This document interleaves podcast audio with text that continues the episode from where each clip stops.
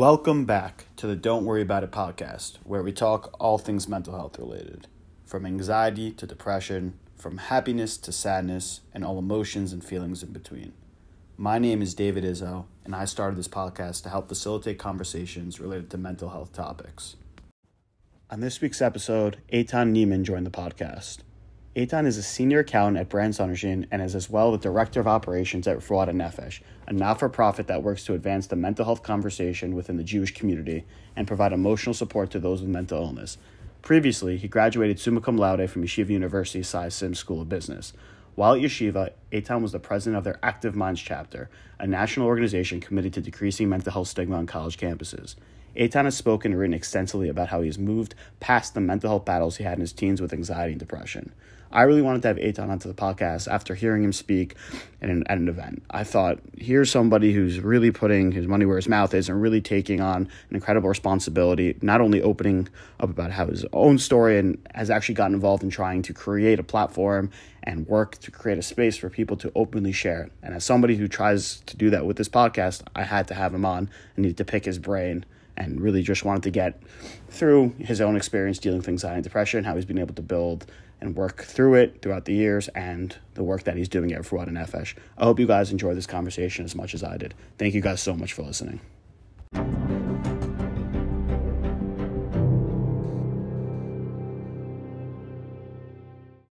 Eitan Neiman, welcome to the Don't Worry About It podcast. Thank you so much for coming on. Yeah, thank you so much, David, for having me. I mean, it's really an honor. I've listened to a number of your podcasts, and it's an honor to be included with this group of people. I mean, what you're doing, it's inspiring, frankly. Very much needed. I appreciate it. I really give all the credit to the guests that are willing to come on. I just try and provide an open, safe platform for people to share their story, share their ideas, share their thoughts. And hopefully people who listen to it will feel more comfortable talking about that in an open forum. And I'm of the belief that it will drive a better conversation around mental health. And I think, you know, the conversation has really opened up over the last few years. And I think it for the better. There's still some stumbling blocks that are coming up. But like with any great movement, there's always going to be challenges. And I think with people like you and people like people who've come on this podcast and people who have just listened to it, I think have already shown an intuition and an initiation into getting involved in the conversation for the better. Amazing. And my opening question is just to have you introduce yourself to the audience. Who are you? Why are you on the podcast? Yeah, absolutely. So as you said, my name is Eitan Neiman, and my mental health story starts with my own mental health journey. So I started with anxiety symptoms probably around the time I was 10. Somewhere along the way, depression came in also, but it's really hard to piece the exact timeline together because it was probably about 10 years from when I probably started to feel some symptoms till I actually realized what was going on. For a long time, I didn't even realize anything was off. Like I attributed something to symptoms of puberty or maybe like being a negative guy or whatever it was, but I didn't realize anything was off. Then occasionally, little by little, I started to realize something is off, but I still had no idea what it was. I certainly couldn't put words to the symptoms. So about the time when I was 20 years old, I got so fed up, I went to my computer and I started Googling and I put in whatever I could come up with to describe, the symptoms I was feeling. And somehow I hit the term generalized anxiety disorder. And it was like, I would describe it saying it was like Bruce Willis at the end of the movie, The Sixth Sense. When he basically realized for the past several years that he's actually been a ghost. I literally stumbled backwards. It was like stunning. And granted, I did ruin that movie for whoever may not have watched it, but it's been out for 30 years, so I feel like that's a good grace period. So at that point in time, that was a big hurdle. So shortly afterwards, I finally told a friend, which was really hard to do.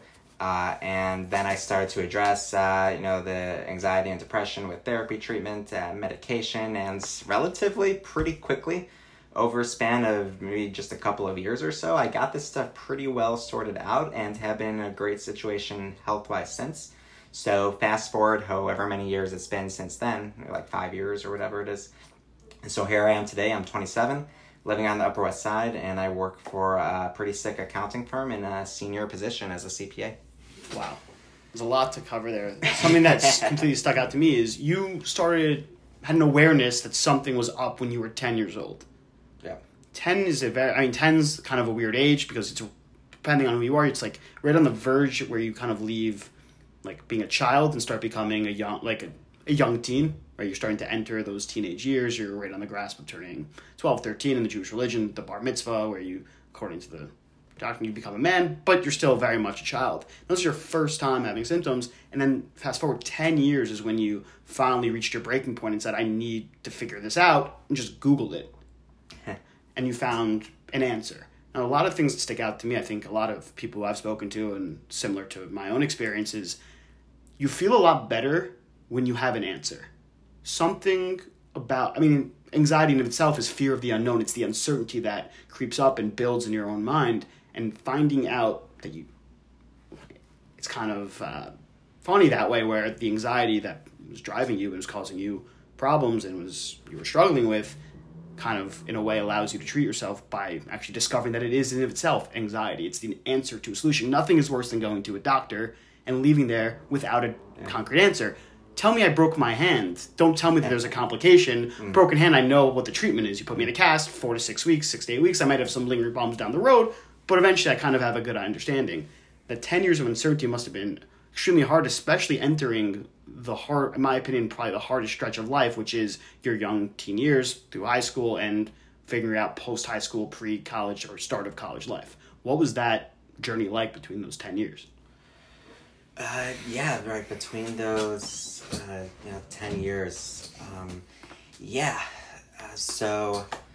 In terms of, feeling the anxiety and social anxiety symptoms, I recall things like this with the social anxiety.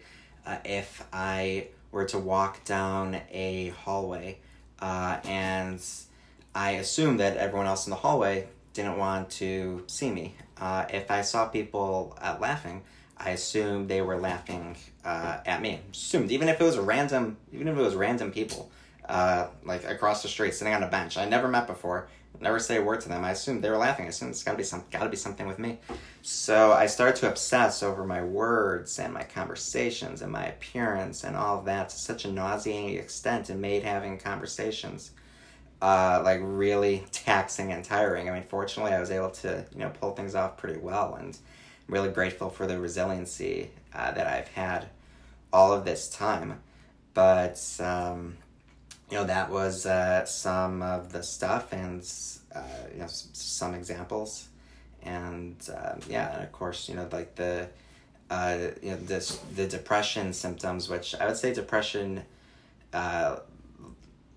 differs from maybe like general depression when somebody's upset, or the difference is, you talk about general depression and a mental illness concept perspective, is that you get upset when you really shouldn't be. There's no identifiable reason, like, wait, why am I upset here? And it's kind of pretty darn hard to snap out of being upset, even when you shouldn't be upset anymore. If there is a reason, you kind of don't, and you often very easily find yourself upset, where most people, maybe they get upset once or twice a week. You find yourself getting upset once or twice before noon.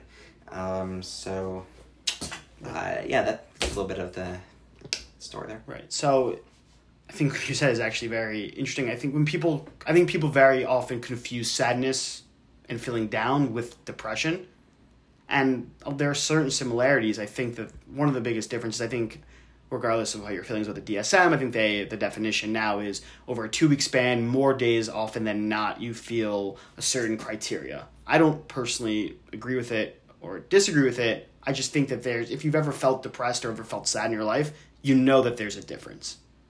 You can feel the difference in it, and each has its own trials and each is difficult in its own sense. But sadness, you can, in a lot of ways, snap out of. Depression just can hit you like a wave for no particular reason at all. Sadness, an event can happen to you. You can lose something. Something tragic can happen. Something can upset you, and it can just cause you to go into a funk. Depression, you can be fine, go to sleep fine the night before, wake up, and it can just, bam, hit you.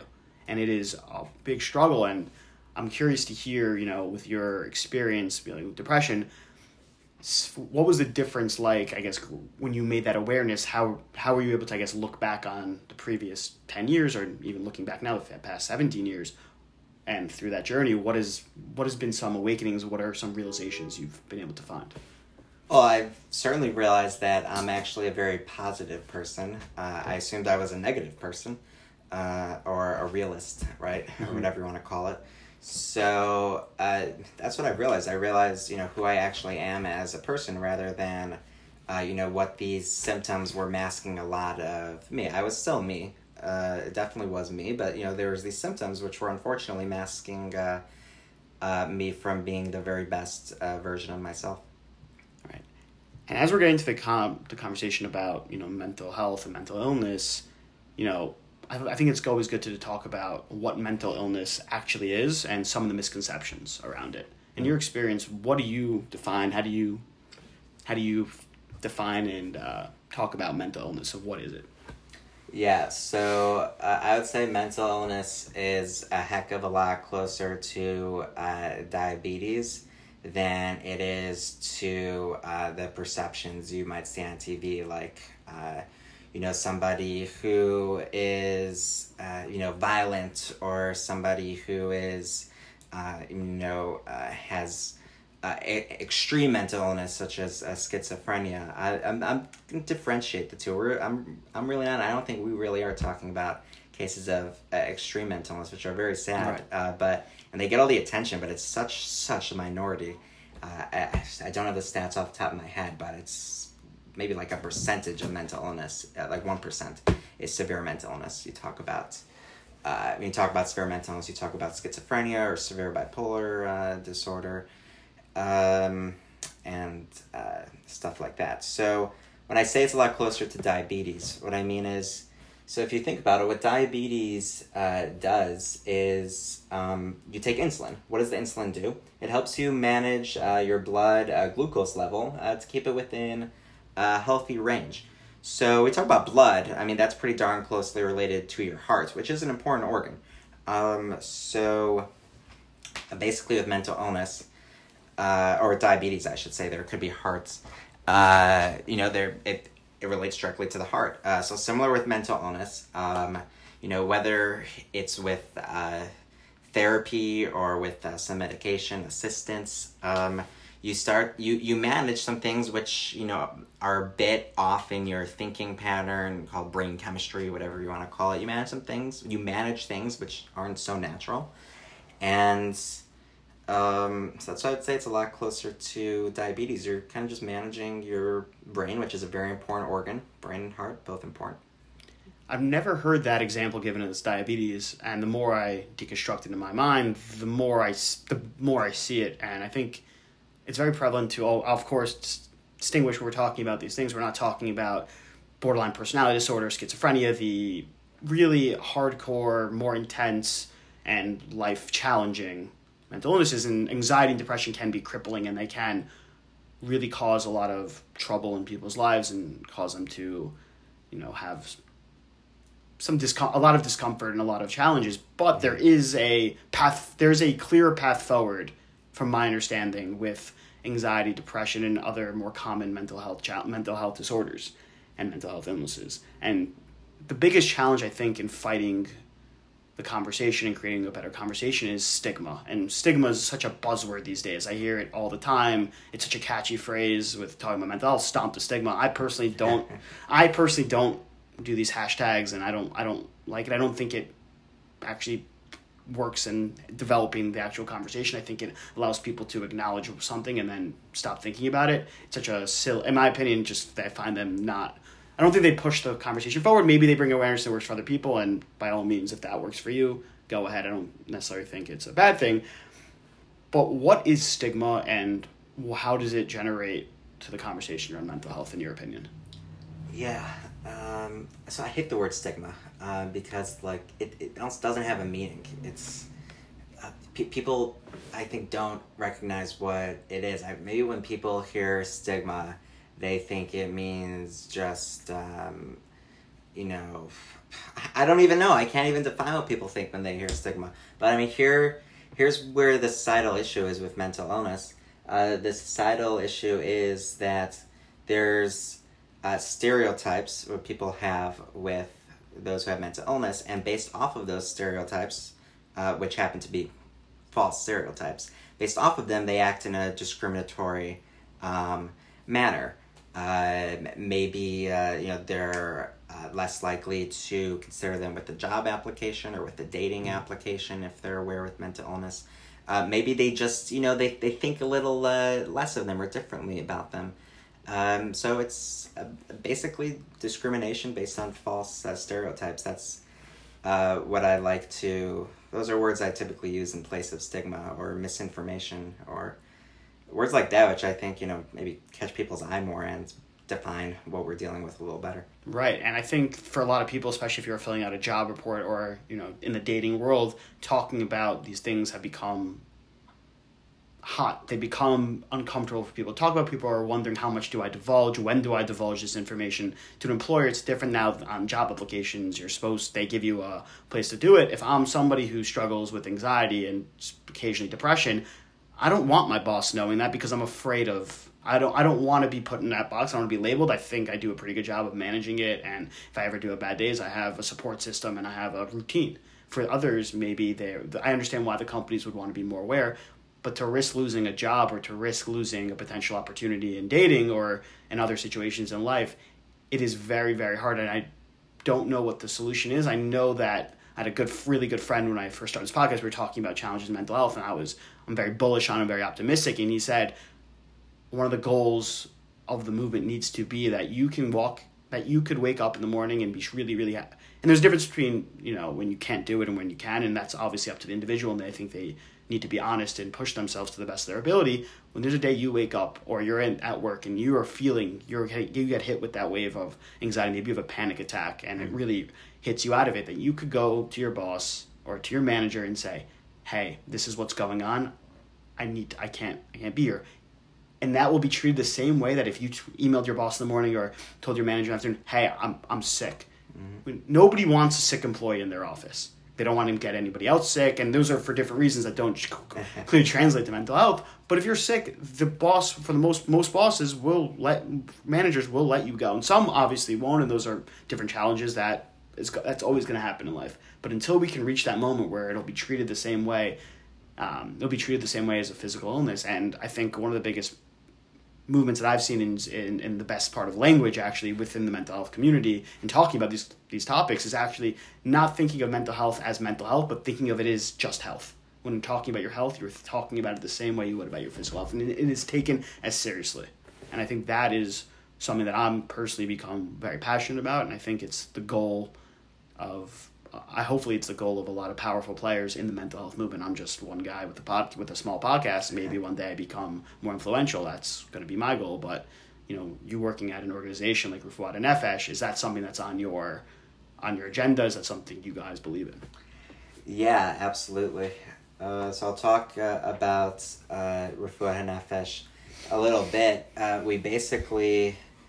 are stigma fighters. We're an organization, not-for-profit, within the Jewish community, which helps to move the conversation forward with mental illness and have that important conversation. And we also provide emotional support to those who have a mental illness. So there's two things we're trying to do at the same time.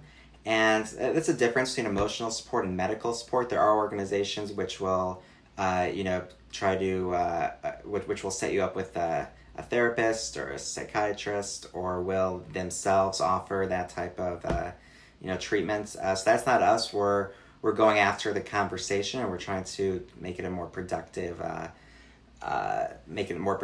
Just one example, this past Sunday, we had a really cool conference for people in their entering their gap year, specifically those who are going to Israel, taking a gap year to go to Israel.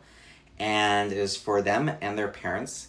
We had I think it was a couple hundred people there, and what we were able to do is we were able to bring in really expert presenters to discuss some of the mental health challenges which may pop up during your year in Israel, and try to just prepare people.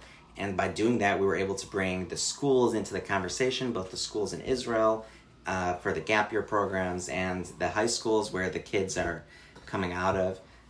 So that's one example of something that Refuah Nefesh does. And so in terms of being a stigma fighter, I'll pick up on something you said in terms of, you said you don't really feel like you know the solution about what to do with the stigma. Well, I think I do know the solution, so I'm super glad you came to me.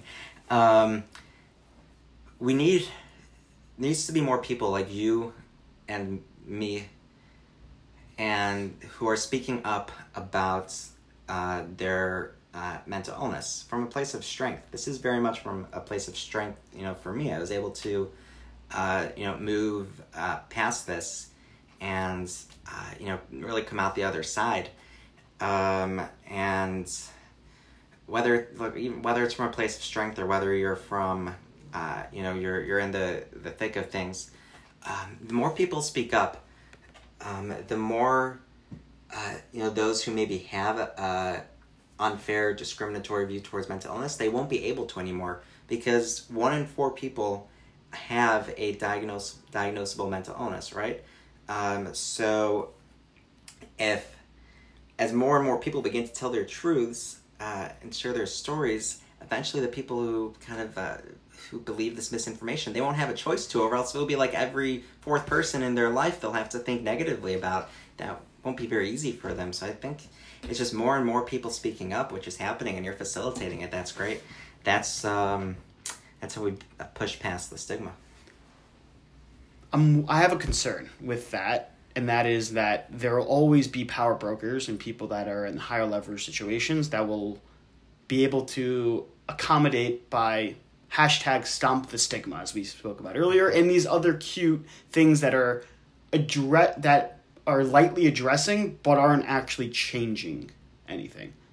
The institutional change, I do agree with you that I think with people that are willing to open up and to talk about it, and I do believe that not everyone needs to or even should or is at a stage that is ready in their current stage to come out and talk about it. I've had people that I've spoken with about were potentially going to come onto the podcast, and after just chatting with them, they were not in the right place to do it. They weren't unmotivated, and I spoke with them, and as much as I want to tell their story, it always has to be about the individual, and it's very scary and it's very challenging. It's not easy. I'm curious to hear from your perspective. Was there any backlash or any unforeseen consequences? And those are harsher terms, but were there any things that popped up after going public with your story? You know, you mentioned that you came out, you spoke with your friend you opened up to your friend for the first time when you talked about it. And then clearly have gone more public about your situation and what you've been through and what you may even still go through. What was that like for you? Yeah, so that's a good point. I think there's a number of concerns people have before they may speak up about their mental illness, whether it's even if it's just to a friend or a family member, or it's more publicly like we're doing right now. If it's to a friend or a family member, then the top concerns, at least it was for me, and speaking to people, this is what I've seen, is that they don't want to be treated differently, and their concerns that people won't understand what they are dealing with.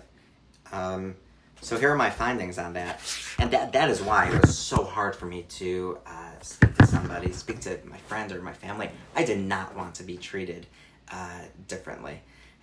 No need. I thank God I'm doing very well just generally with in my life, whether it's with the job or schooling or whatever it is, and certainly thank God I'm moving past the mental illness. So there's no reason I should be treated differently. So I didn't want to be. So here are my findings. 1, I have not been treated differently, fortunately. 2. I don't think a lot of them fully understands what mental illness is, and that's to be expected, because unless you have it, it's really hard to understand. What I did find is a lot of people I would have never fathomed have a mental illness, so they certainly understand what it's like. And I was able to build this really cool network of support where people could support me, I could support others, and we could just discuss it and talk about it. So those are some barriers to just telling individuals. And then, so then there's the barrier to, really publicly speaking up, which is that, I don't want to be treated unfairly within society, whether it's with jobs or dating, etc. So the solution there kind of builds on itself. As more and more people speak up, it will become more and more normalized. And from there, people will... feel better about speaking up, and because there will be less negative consequences. As speak up more and more, less negative consequences, all good things. Right. I'm curious to hear, I know from my own personal perspective, when I started talking about, I was always pretty open about my struggles when I started, looking back, anxiety, since I can't remember a day that a time in my life where I didn't have anxiety, and I didn't know it was anxiety then until I had my first, until I went to actually my gap year in Israel for the years when I first realized, okay, this is not just sadness. This is depression, not getting out of bed, struggling to eat, and all the other stuff. And then coming to Yeshiva University after a year and a half in Israel and having my first panic attack on my first day and going through that whole ringer, I didn't understand what it was. And then I started talking about it. My friends didn't know what it was, and I couldn't talk about it then. I didn't understand. I felt like I couldn't talk about what I didn't understand, and people wouldn't understand. They treat me differently. I lost about 6 months of my life to just pure disarray between that whole process. And then I started to try and explain to my friends what was going on. Some of them were supportive, some of them, but they clearly didn't know or understand because they hadn't really experienced it. And I had friends that started to really experience some mental health challenges for the first time, bouts of anxiety, a little bit of depression, a little bit of some other things that were that were really struggling with emotions and feelings, which I believe all are encompassing and are all directly related in talking about the mental health conversation. And I started to realize that people, I was 20 years old at the time, they weren't really ready to hear about it. The conversation was vastly different than it was today. And I started to talk about it with them. And then friends started to, I would never expect would start messaging me, hey, I'm feeling like this. What worked for you, what didn't, what's going on? And I would just explain to them the core things that I had learned from my short journey, which was just, you need to talk, I'm here for you, you need to get help, it's okay to get help, therapy is okay, if you need to go on medication. I had an awful experience with medication, which was partly my fault and partly just, it didn't work for me, it works for others, great. I'm all about finding what works for you. But most importantly, it was about understanding that when I spoke about it with people, and then I started to go more public, I'd be so open about it. And there were, I think, indirect consequences to speaking out. I think people did look at me differently, did judge me, were a little bit more scared to, if I was sad or looked a different way, would probably be more on edge. And I don't have 100% confirmation, but I've gotten more confirmation in the past, and it kind of, it sucks when people do that to you. But I started to realize that this conversation, speaking up in certain ways, is filters people in your life. If I'm going to work for a company that doesn't value that, maybe it's not a company I want to work for. If I have people in my life that are, not that they aren't ready, they're uncomfortable. Uncomfortable is fine. If you don't want to talk about it, that's okay. You should do you, and we can find other common ground. But if you're somebody who completely rejects it, doesn't believe in it, doesn't understand it, and can't respect it, well, then it's a filter as well. That filters people who I want in my life. People, complex topic like dating. If you're not someone who understands that mental health, maybe you are, and by the way, it's not just you don't understand it, or thing is that you're not able to talk about it in a respectful way, or at least with empathy and compassion, and to a certain extent, well, that's another filter. Maybe you're just, we're not going to be compatible. Once I started to change that mindset, which is only very recently, it changed my entire scope of what this kind of is, and in a lot of ways, it's a positive. Yeah. I sorry you went through those experiences. No apologies needed. It's all life. All right. No apologies then. But yeah, look, those are all very valid, which is why I think the work that we're doing here at this podcast, and that I've been really fortunate enough to find with the not-for-profit organization Refuah Nefesh, which I help lead. It's really important, really fulfilling, because it's frankly not acceptable that for there to be so many hundreds of thousands of people who don't realize how not alone and how everyone else, so many other people, they are. It's just totally unnecessary for, you know, somebody like, you know, teenage me, 15-year-old me, whatever it was, to be sitting around thinking that I'm the only one going through this. I can't even describe it. I don't know what's going on. It's just not needed, because there are so many people going through it, and, you know, dealing with you know, some mental health challenges. It's just why one thing why it's also why it's really important for me to speak up and do this on the topic is because just saying it wasn't necessary with. That I had to even do 10 years with before realizing that there's something going on. Are you kidding me? 10 years? How unnecessary. I did not understand what mental illness was. You know, talk about, you know, the stereotypes of OCD. I thought mental illness was maybe OCD, or it's somebody who's locked away somewhere, or it's somebody who's, you know, suicidal. And I wasn't any of those things, so it didn't even cross my mind. But if, you know, the school I went to had... you know, some discussion about what mental illness actually means, they wouldn't have made it more likely for me to have a mental illness, or they would have just given me the tools to equip me to be able to identify this and get, you know, move towards treatment sooner. So, look, let's make sure that that doesn't have to happen again, where somebody goes 10 years before, you know, some very readily available and effective treatments can be taken advantage of. Yeah, so that's it's a big motivator. No, I think that's a really good point. I think it's so important that organizations and people are getting more involved. During COVID, about, I think it was back in December, January, my old community that I used to live in Englewood, the rabbi of my old shul, he reached out to myself, and there was a teenager in the high school that I used to go to, my alma mater. And he started a mental health podcast for teenagers. And when I found out about it, I was like blown away. I was like, I cannot imagine being 60. He's a junior in high school.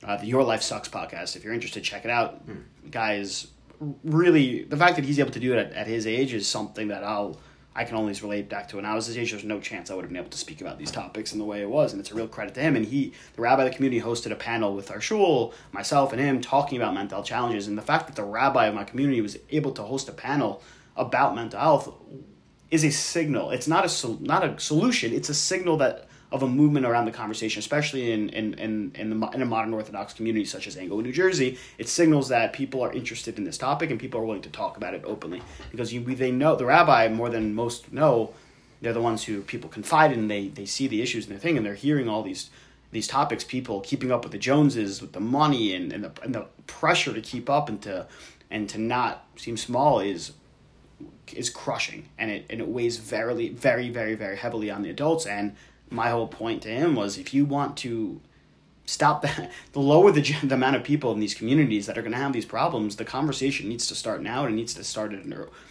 start with parents, and it needs to start with educating parents about how to talk to their kids about it. And I do think with that conversation starting at the teenage age, at least an awareness around it, will help the people who adjust to it. Most people's first experience with anxiety, I believe, is around 18 to 22, 23. Yeah, absolutely. Those are the critical ages to, you know, try to reach people.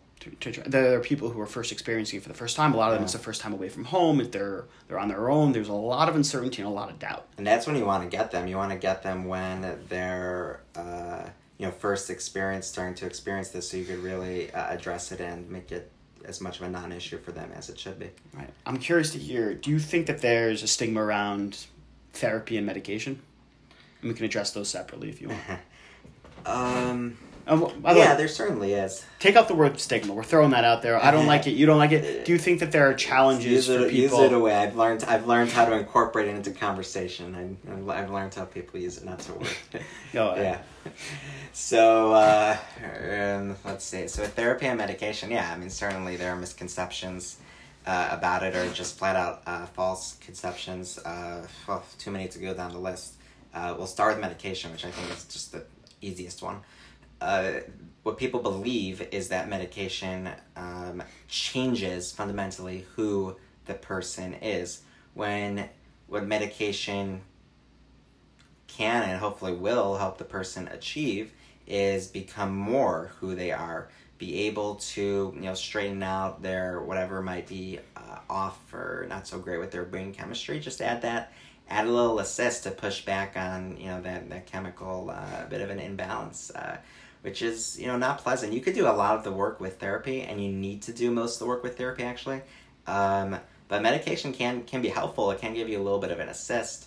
So that's a big misconception. The medication is gets you closer, helps you be, you know, more yourself. It doesn't make you less yourself. Another, just a general misconception about medication, as long as we're on the topic, is that oftentimes people, so many people are like, you know, medication, it's not working. I keep on trying different medications. And the reality is that for some people, certain medications aren't going to work. Some people may never find medications which are really, which they really find works, and whatever it is. But the vast majority of the work is going to be done by you. It's a you thing to do it with the assistance and guidance of a therapist, definitely. But it's going to be you focusing on making the life changes, evaluating the way you're approaching situations. Is this a natural way to approach the situation? If I see my boss walking past me and looks like they glanced in my direction, is it natural for my thought to be, well, she's gonna fire me? Or is it natural for it to be like, that was almost assuredly a nothing, or not even think about it, or not even think about it. So that's where that's where the real work's going to come in. Medication hopefully can be an assist. And look, you said it, it didn't work for you, and that makes sense to me. It's not going to work for a lot of people. But what I can tell you with 100% certainty is for nobody will it be the whole solution. Medication hopefully is a boost, helps, but that's doesn't have to be. Look, in terms of therapy, people are like, what even is it? You're just talking. First of all, some of the most highly valued jobs in our society is just talking, like a politician. It depends that's what they do. Depends who's doing the valuing. Yeah, that's fair. Well, some people, that's a right. Good point. Maybe I need to update that particular example. But, salespeople and... look, you go down a nice list. In a lot of ways, actors or TV personalities—they're really just talking. Talking is hard. Is legitimate work. Every top executive or most executives have to communicate in some way. Some of them are not maybe the best communicators in the way you work, but we are in a society where we communicate. We are, especially in the digital age, we are connected. We have to learn how to way to communicate with each other in positive ways. And I think that's a really good point about, the top profession, people do have to talk. And before we go on to therapy, I just wanted to touch on something that you spoke about with medication. As somebody who medication did not work for at all, it was just not the right thing. And in that time, I blamed all my problems on medication. And luckily, after I got off, I don't do this. If you're listening and you're on medication, get off medication with your doctor. I got off it, had a week, one of the worst weeks of my life with withdrawal symptoms. I was put on benzodiazepines. I didn't even know what they were. I imagine you would have a tough week, yeah. Yeah, I was on benzodiazepines. I didn't know what they are. A friend who's in who was studying in school, she was telling me, she's like, you're on that. She's like, get off of it. She's like, you should not. No, she didn't say get off it. She said, you should not be taking these things. These things are really not, I don't believe for you. And what did she know? Hey, I had a friend, one of my first friends, who I told about this. He's like, I have some, what's that? Xanax? Classic, yeah, Xanax, classic one. No. I have some Xanax for, I have some Xanax lying around for something unrelated, so, I'm happy to, hook you up. So fortunately, I had enough common sense not to take him up on that opportunity. Right. And these benzos are, you also know what you're putting into your body, and you have to build a good connection relationship with your psychiatrist, the one who's prescribing the medication, as well as the therapist. And funnily enough, I grew up not being able to really trust authority figures at all. And for the first time in my life, when I got back to Yeshiva University I really struggled with anxiety for the first time. It was the first time I ever said to my dad, I need help. I cannot figure this out on my own. And I trusted the system. And it turned out, I think my process was right. The result was wrong. And for a short time, I learned lessons for the wrong reasons. and it stunted me. And I've come around to really appreciate medication for what it is. And I think the way, the language that you use when talking about medication, it being an assist, if you are thinking that taking that pill is going to solve your problems, it isn't. It can help you in the short term. When I was having a panic attack, did it stop my panic attack? Absolutely. But it made me, it made me unable to actually do the work and focus on the internal stuff. And it was only through getting off of the medication that I was able to clear my mind. And while I was on medication, I was also smoking a lot of pot, which helped with my anxiety, but had an inverse. And the next day, whenever I wasn't on it, elevated my anxiety levels. Once I got off the benzodiazepines, I got off of the medication, I got off the pot after a little bit of withdrawal and some tough times. Eventually, I was able to figure it out through with an addition of therapy, with an addition of physical exercise and diet. And I started focusing on areas that I could control, right? Anxiety is the fear of the uncertainty. It's things that you don't feel like you have any control over. So the best thing, in my opinion, the first steps to do before going on any medication, and obviously if you have extreme cases, it does vary, but in general, I think the best thing you can do is find things that you can control and start controlling them. Do your best in those actions, and in putting your focus and awareness there, I think can go a long way. And in terms of medication, for me personally, it didn't work. If anybody tried it, I tell people all the time, you got to find what works for you. What works for somebody else may not work for you. We're genetically different. We have so many differences, nature versus nurture and all these other things. There are a lot of different factors that go into it. Yeah, so I think medication it's a lot easier to, kind of try to take these pills and hope that, and believe that, okay, that will be the solution than, with therapy to try to put in the work through means like that. It's a lot easier of a concept to try, okay, I'll just take a pill. But, in my role with Refuah Nefesh and in my role, very honored to be somebody and grateful to be somebody that friends, will turn to sometimes. I often see people frustrated. It's been years and years and years and years and they can't find the right medication. And reality is that you won't, because you're looking for medication to be the solution. You got to put in the work yourself. When you say the work, can you explain what that means? Yeah, no, definitely. You've got to, I touched on it before, you've got to kind of try to address your unnatural thinking patterns. Like, is it really natural that, that if I raise my hands in class, that I feel like everybody is looking at me and nobody wants to hear from me? Or is it unnatural that, as I was saying in the beginning, if I walk down the street and I see people laughing, is it really natural or fair to think that they're laughing at me? Is it fair to think that anytime I think somebody looks at me a certain way, they're gonna fire me or they hate me or whatever it is? At the very least, and this is the advice I could give to people, and this is so doable, if you're going to think in those negative or unnatural ways, and you can identify this is negative or unnatural, so at the very least, to be fair, also consider the positive angle to it. Maybe that person's looking at me because they're about to promote me. So at the least, consider the positive angle, and by doing that, granted that when I was working on this in my early 20s, granted I accepted there was going to be the unnatural negative thinking patterns, but okay, I'm gonna also think of positive, just to be fair. No, I think that's really good. If you're going to only acknowledge the negative, you're not even being rational or being fair at all. You're only assuming that there's one potential outcome. And there's multiple potential outcomes. If something could be negative, if everybody could be looking at you because they're going to laugh at you, couldn't it also be for the opposite? Couldn't it be that they're actually waiting to hear what you have to say, that they might actually they're expecting to hear something good that you're going to say there?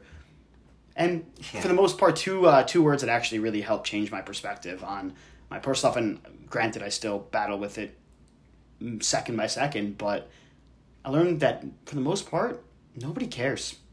Everyone, for the most part, is more infatuated with their own self. Yeah. I mean, and that's not in a negative way. Nah. Even if they are looking at you, they're probably spacing out. They're probably thinking of their own, right? If I think thoughts, if Another thing, if you're capable of doing something, at least grant that other people are capable of doing it as well. And ask yourself, do you care? Because if you don't, or maybe you do, good for you. That's for you. But for the most part, people are so, you have to worry so much about it. I think there's a, I forgot, it might be a Churchill statement. It might be, I forgot who exactly it was. A good friend of mine always says this to me. He goes, in your 20s, you think everybody's thinking and talking about it. In your 40s, you're lesser, but you still think people are talking about it. And your life, you don't care. You stop caring what other people think about you for the most part, because you, at that point, you kind of understand what really matters. Of course you want to care. Of course you want people who are closest to you and the people that you value to like you. But if you're only focusing on that part, not focusing on the actual self-work, which will attract the right amount, the right people and good people into your life, well, then you're struggling. You really are indirectly, and actually in a way directly, hurting yourself and making that, you're actually hurting yourself, shooting yourself in the foot in that sense.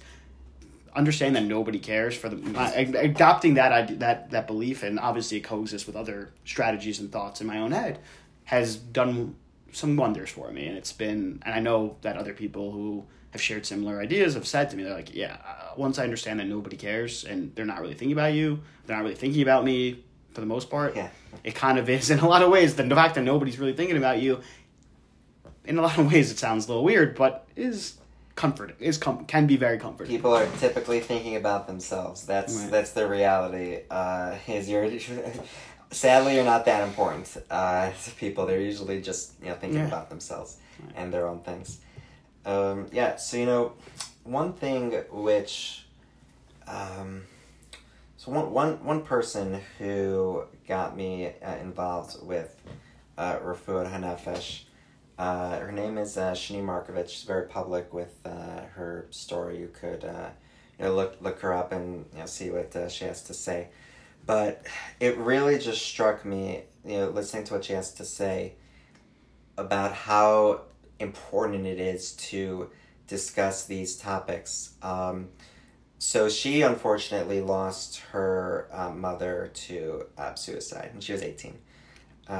Maybe it was 17. Who could remember? I don't recall. So, look, this is really just going to stun you.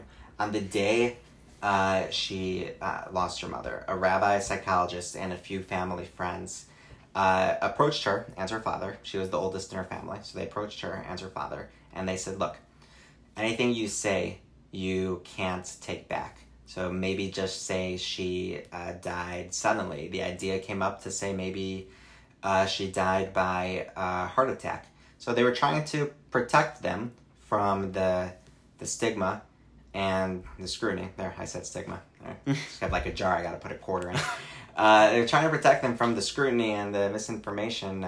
People think that they'll face in that situation. So she was offered silence on the morning of the worst day in her life, and the cover-up sounded appealing. But in that moment, her and her father realized that silence was everything that led up to this horrifying moment, to the point where, better not to speak up. Somebody feels better not to speak up about these, scary and sad feelings that I'm having, rather than to risk, bad reputation befalling my family. Oh, that mother is that. You see that family? Their mother is in therapy, whatever it is.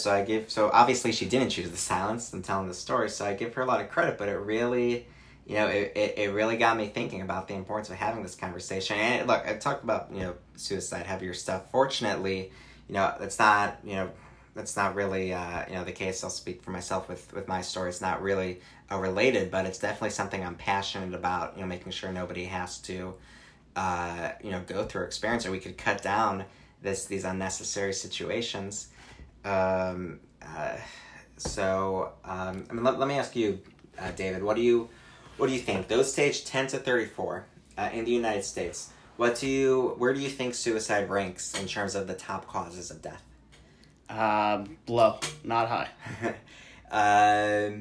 What if I told you it was consistently is the second highest cause of death amongst those aged 10 to 34? You're in your own.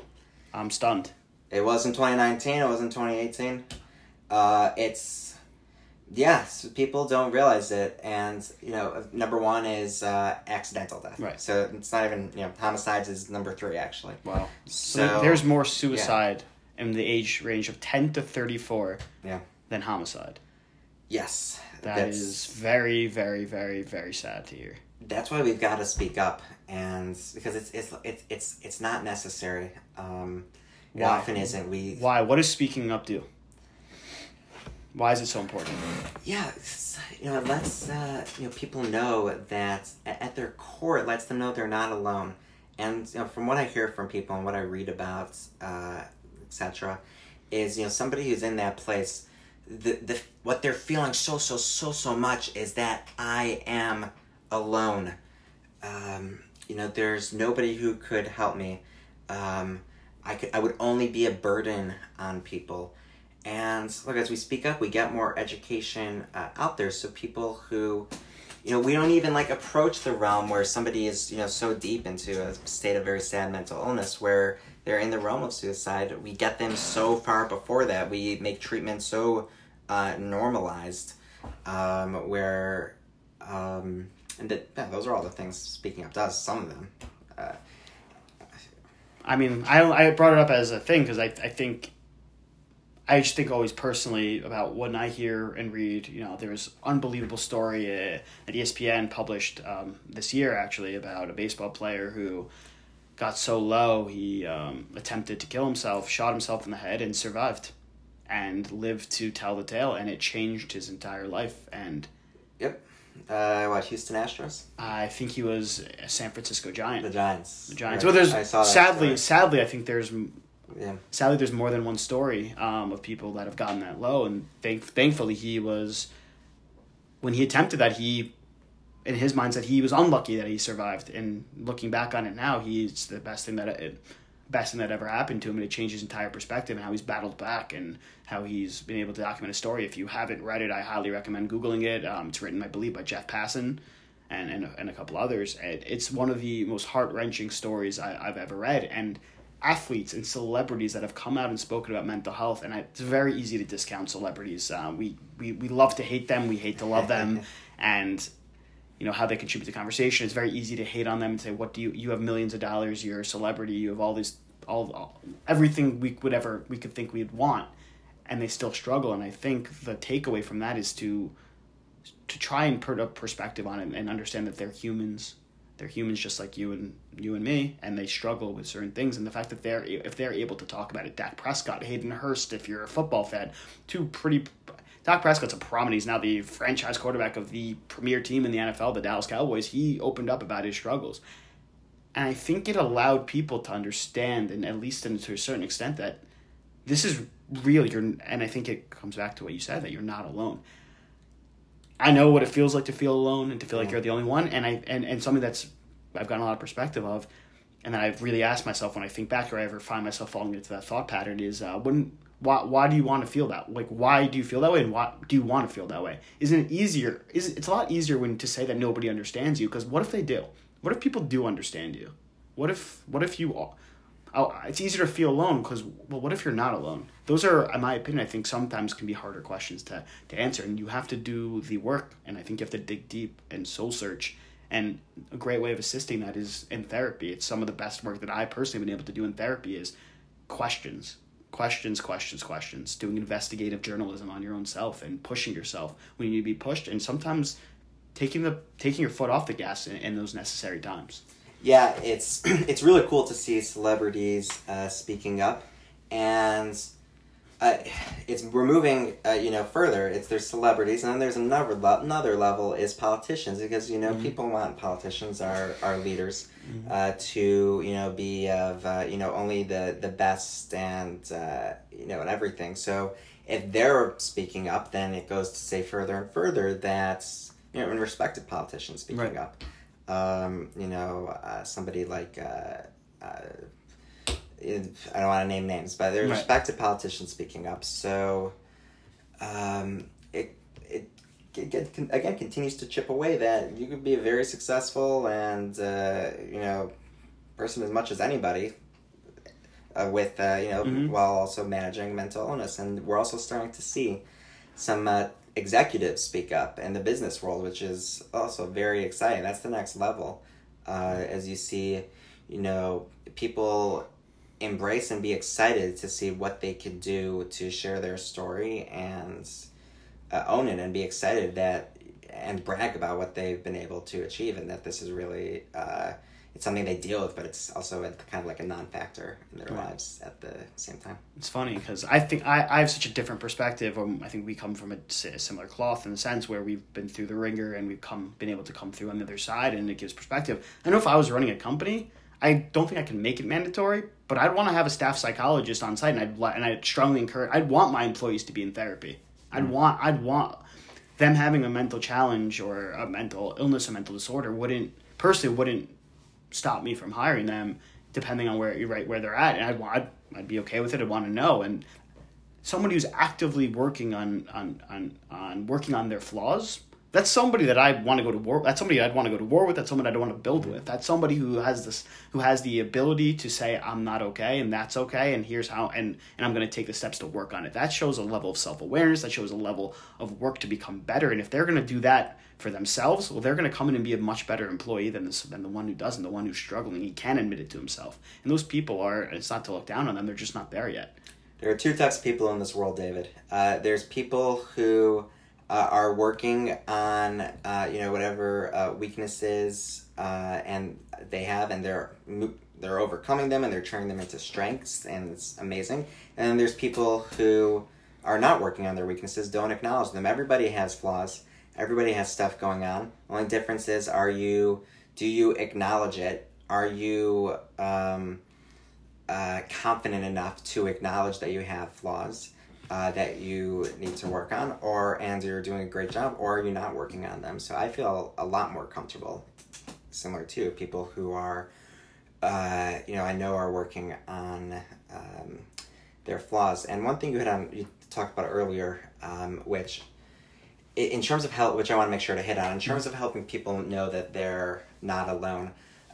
So one part of Refuah Nefesh, I'm the director of operations, but one part which I'm intimately involved in, and this is really where I started with, is our community blog. So this blog, it's now a community of hundreds of writers and tens of thousands of readers. I haven't actually checked her latest numbers recently. I think It's hundreds of thousands by now. So, and it's all community of people brought together. The blog posts, the vast majority of them are people sharing their personal stories, and either in their name or anonymously.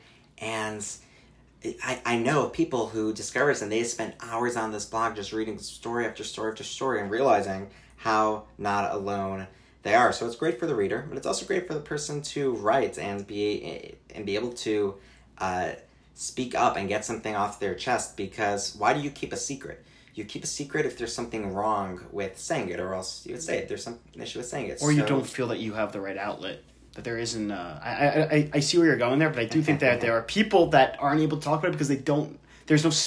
They don't have a relationship in their life that has been able to create a space to talk about it. They don't feel like they have an outlet. They don't think that there's someone they can trust to talk about it. They're not there yet. And that's a two-way... Listen, relationship goes two ways. It's you and the person. And it's creating a space for the other one. But I don't know. I don't think it's only. I just wanted to put that out there. I don't think it's just that's it. I think that I know I come from my own. It's only my own experience and people that I've spoken with that have felt similarly. David will handle this in the back alley later. Listen, there's no as long as there's opinions out there. What you're saying is completely valid. But regardless, you get into why people are able to speak up, why people do or don't speak up. It's so helpful to speak up and get it off your mind, and just not have. Even if you're running anonymously, you feel like it's a little more out there now. It's a little more. Normalized, which makes sense because it is normal, so that's good. And then another level, if it's in your name, you feel like you don't have to deal with this by yourself anymore. And in terms of having the right outlet and people to speak to, I know if it's somebody in their lives, I know that sometimes, you know, they don't have the right friends or they don't have the right family member, and well, that's ideal.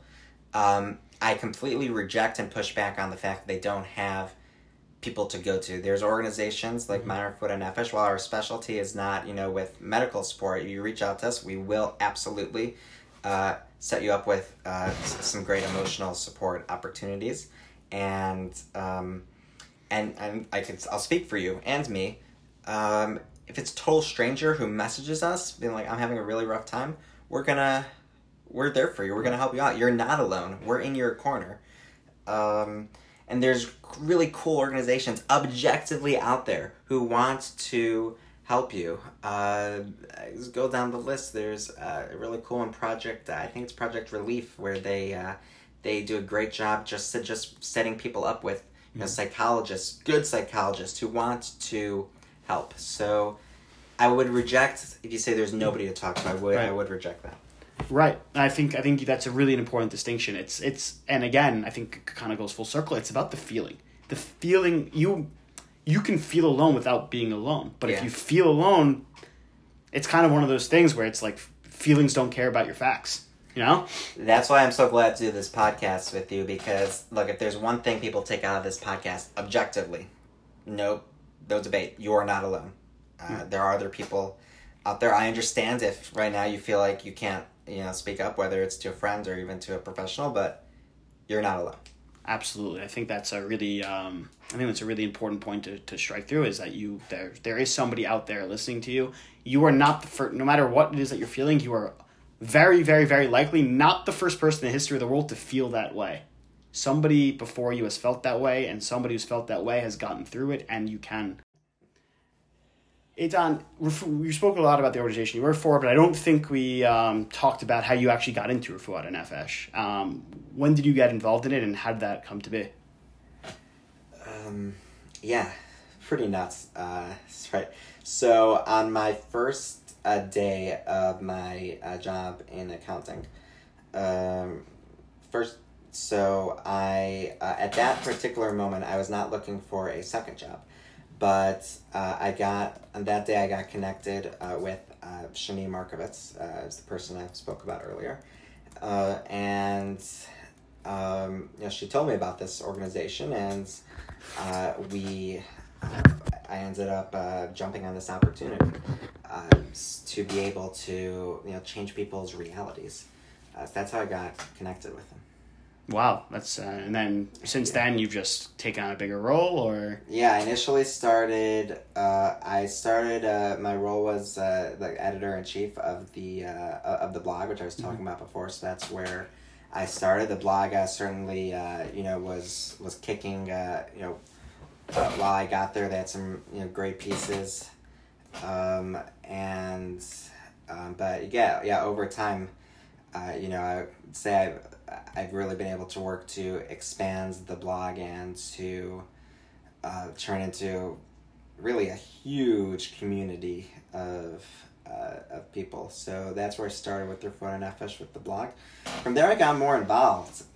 So now I wanted more big picture, so I got more involved, and eventually, I was talking more and more with the bigger leadership, and I jumped on some of the meetings, and now I'm the director of operations with Refuah Nefesh at this point in time. So I take a very hands-on approach with the blog still, because I really believe in its power, as I've discussed.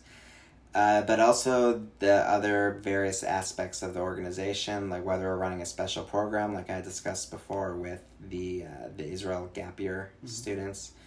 And we have other really cool programs also, like we do quarterly, so 4 times a year, is called a live conversation, where we bring on, frankly, just some really cool and compelling people to discuss mental health. And it's a conversation because viewers submit questions in their name or anonymously, and we address them in real time.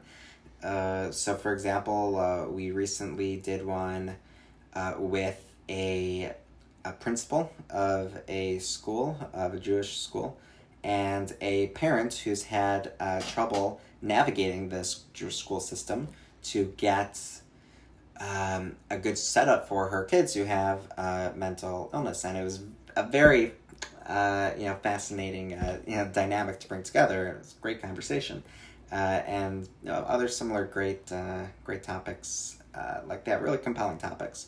So it's the live conversations. So we've got the blog, and we've got all sorts of great programs. I recommend going to our website to check out. We have a really cool yearly contest. Recently wrapped it up, but still check it out. Get in next year for creative expressions. So people submit creative works of art or writings or poems or songs or dances or whatever they come up with. And then they're in the competition, and then we announce winners. So wow. a lot more.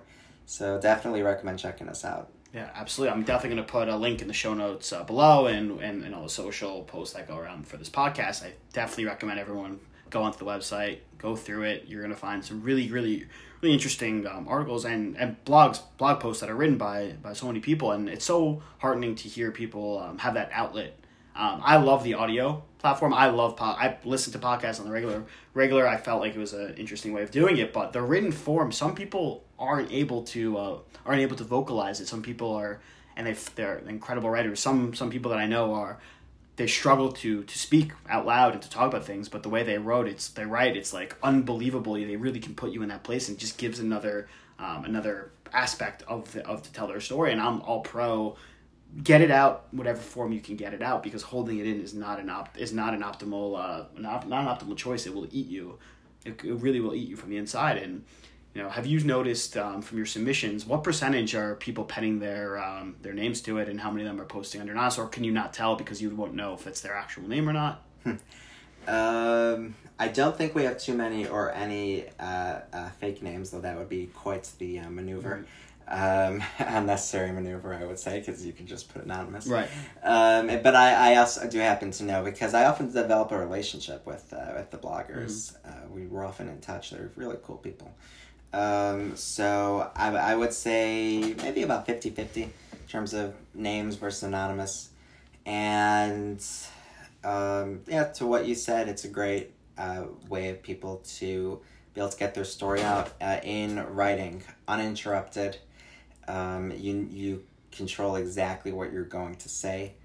It's don't have to worry about potentially misspeaking, or even you talking to a friend, you don't know exactly, or a family member, you don't know exactly where it's going to go. You write it out, you know precisely what's going to be written. And some people just express themselves, as you said, better with writing than talking. I'm definitely one of those people. Right. So I started out as a writer, and became more of a natural speaker and doing the podcast. It's funny, just thinking about like when I am planning on writing some blogs for Refuah Nefesh and getting more involved in my writing. I haven't written in quite some time, and I'm trying to exercise that muscle. I can sit in a room and talk about it, and then when it comes down to writing, it's just a whole different dynamic. For me, it's a lot scarier. The idea of penning, I mean, I've done, I think, 3 episodes that have been solely about my story and what I've done, and that's easier for me to do than for me to... when I do write these things out and hopefully submit it, I'm contemplating, whether I'm going to put my name to it or not. If I could do this podcast without my name being in it, I would have done that as well, just but for different reasons. I like to focus on the guest and to keep that on them. But the private anonymity versus publicly speaking, as we've spoken about it personally for you, has that been a trouble for you in being in this organization and being involved in the mental health topic? Has there been a point where you wish you could do the work that you're doing, but do it under do it with some privacy? In the world of dating right now, so one of the ways that I'm open to dating is just being set up with mm-hmm. somebody that's straight. So a matchmaker once was emailing with me. And about a person they thought would be a great fit. They were really excited. And I said, look, it's actually somebody's already been suggested to me. And I think it's worthwhile to give it a go and go out with them. But, she wasn't interested. She said, oh, my God, let me look into it. This is going to be such a great fit. I'm like, you do that. So, right? So she emails me back, sometime later, and she says, we'll just use a generic name. Sarah was interested. But then her family learns that you take medication. So Sarah is a no-go. And I was like, the concern was not to me at that point in time. It's like, I was like, first of all, in terms of Sarah specifically, I was like, okay, maybe it will work, maybe it won't, I don't know, whatever. But my concern was more to Sarah, you know, if she's got parents with that mindset, such a, you know, frankly, just uninformed mindset, I would, you know, that's a really tough reality to be living in, because in that sort of orbit, if something, you know, does come upon you, mental health clearly is not talked about. So, you know, she would be in bad shape. And also, I don't know, I wouldn't want such controlling parents. Right, no. So, that's where my media thought went. So I said, look, what I told the matchmaker is, I said, noted, please put a lot of focus on Sarah, because I think she is going to have, you know, a tough time in dating with, you know, taking this type of approach. Wow. No, I think that's... I don't think you're the only one. I personally haven't had that story happen yet, but it's something as I'm starting the process of entertaining AI for a while. I've never played the shotgun game, the matchmaking game. It's unnatural to me. Maybe I'll be more open to it. It's fun stuff. I'm very open to being wrong. I just don't think you can put me on. I don't think I work well enough on paper. I think I'm someone you got to meet in person and to learn about on your own. I don't think I fit well on a paragraph and a picture, and I don't think you get the full story. And I try and always remember that and all that stuff. But the point being is, I think it's something that I think about. You know, this podcast, I know for a fact is actually taking away opportunities for me personally, and it sucks. And that aspect for it, but I know that there are other people out there that have struggled with dating because of their own mental challenges and when to bring it up on, when is the appropriate time to bring it up on conversation? Should they know beforehand? Should they know after? And I do want to, in a weird way, empathize with people who aren't so adept with it. If you're a parent and you don't understand it for your kid, I can understand where you're coming from. I think you should do the work to become to see the other person's perspective and see maybe why. And like I think what was incredible what you said is that you felt for Sarah, that you immediately thought for her and said, maybe Sarah's found someone. You can only hope. But these are the things that you're going to navigate in life, and I don't think it should be a deterrent for. I don't think it's enough of a deterrent to stop you from going out there. You should always know the consequences. Before I started this podcast, I thought long and hard, and I tried to map out what can possibly be a stumbling block for me, what can cause problems in my life. And I thought about dating, and I said, fuck it, it's worth it. Yeah, it's really important work you're doing, so of course it is. I think it's important work what you're doing. I'm lucky enough to have created this platform and had so many incredible people come and speak. Being able to connect with you and to find out about your organization, has been something that's been a highlight of my year, and following the incredible work that you guys are doing. I'm just glad that you were willing to come onto this podcast, and I just want to thank you for coming on and being so open and honest, both personally and about your work that you've done personally, the work that you're doing at Refuah Nefesh, and being open and vulnerable about that last story. I think a lot of people are going to listen to that and relate to it and empathize and understand. It was a motivating story. I was like, you know, if this just goes to show, you know, what we're working on, pushing back against, you know, approaches like this. It's great to see it every once in a while. Hey, Tom, thank you so much for coming onto the podcast. I really appreciate it. Thanks so much, David. Thank you so much to Eitan for coming onto the podcast and being so open, honest, and vulnerable about his journey and his story, battling his own mental health struggles, and as well as his perspective and insights going forward, and the incredible work that he's doing and Refuah Nefesh is doing. Highly recommend everyone checking them out at refuahnefesh.org. If you're interested in getting involved or want to speak to Eitan, you can email him at alexbneiman@refuahnefesh.org. And if you're interested in writing for the blog, you can see it on their website, refuahnefesh.org/blog. I'll put links in the show notes below. Just wanted to thank you guys again for coming back and listening. And if you're interested in coming onto the podcast, you can reach me at don'tworryaboutitpodcast@gmail.com, or direct message me from the Instagram page, Don't Worry About It Podcast, or the Facebook page by the same name.